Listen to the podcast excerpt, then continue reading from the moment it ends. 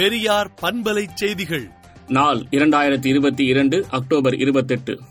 இந்தியாவின் பொருளாதாரத்தை வளர்க்க லட்சுமியின் படத்தை இந்திய ரூபாய் நோட்டில் அச்சடிக்க வேண்டும் என்று ஐஐடியில் படித்து வரும் ஆம் ஆத்மி கட்சி நிறுவன தலைவருமான டெல்லி முதலமைச்சர் கூறியுள்ளார். பிஜேபி முன்னெடுக்கும் மதவாதத்தை கையில் எடுத்து அரசியல் ஆதாயம் தேடும் யுத்தியே இது என்றும் அரசமைப்பு சட்டம் ஐம்பத்தொன்னு ஏ எச் கூறும் விஞ்ஞான மனப்பான்மை வளர்ப்பது ஒவ்வொரு குடிமக்களின் கடமை என்பதற்கு எதிரானது என்றும் கெஜ்ரிவாலின் கருத்து கண்டிக்கத்தக்கது என்றும் திராவிடர் கழக தலைவர் ஆசிரியர் கி வீரமணி அறிக்கை விடுத்துள்ளார்.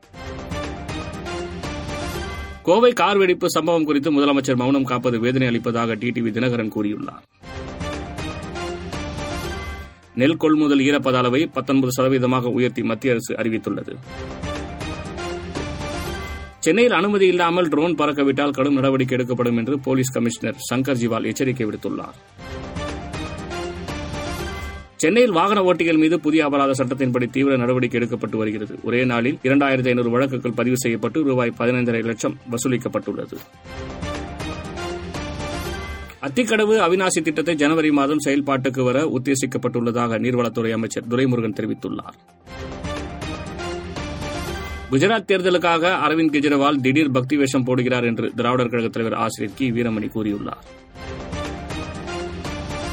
டிஆர்எஸ் பாஜக இரண்டு கட்சிகளும் ஜனநாயகத்திற்கு எதிரானவை என்று ராகுல் காந்தி கூறியுள்ளார். பயணிகள் ரயில் சேவையால் லாபம் இல்லை என்றும் மக்களின் வசதிக்காகவே இயக்குகிறோம் என்று மத்திய ரயில்வே இணையமைச்சர் கூறியுள்ளார். ராஜஸ்தானில் பல மாவட்டங்களில் சிறுமிகள் விற்கப்படும் விவகாரம் குறித்து மனித உரிமைகள் ஆணையம் தானாக முன்வந்து விசாரணைக்கு எடுத்துள்ளது. ஐக்கிய நாடுகள் சபையின் பயங்கரவாத எதிர்ப்பு குழுவின் சிறப்பு கூட்டத்தை இந்தியா முதன்முறையாக நடத்தவுள்ளது. ட்விட்டரை கையகப்படுத்திய பிறகு எலான் மாஸ் ட்விட்டரின் உயர் அதிகாரிகளை அதிரடியாக பணி நீக்கம் செய்தார். வடகொரியா கண்டமிட்டு கண்டம் பாயும் பிளாஸ்டிக் ஏவுகணை சோதனை நடத்தியதாக தென்கொரியா தெரிவித்துள்ளது. கதிர்வீச்சு பொருட்கள் அடங்கிய அணுக்கழிவு வெடிகுண்டை உக்ரைன் பயன்படுத்த உள்ளதாக ரஷ்யா குற்றம் சாட்டியுள்ளது. ஈரானின் வழிபாடு தளத்தில் பயங்கரவாதிகள் நடத்திய துப்பாக்கி சூட்டில் பதினைந்து பேர் பலியாகினர். விடுதலை நாளேட்டை விடுதலை டாட் இன் இணையதளத்தில் படியுங்கள்.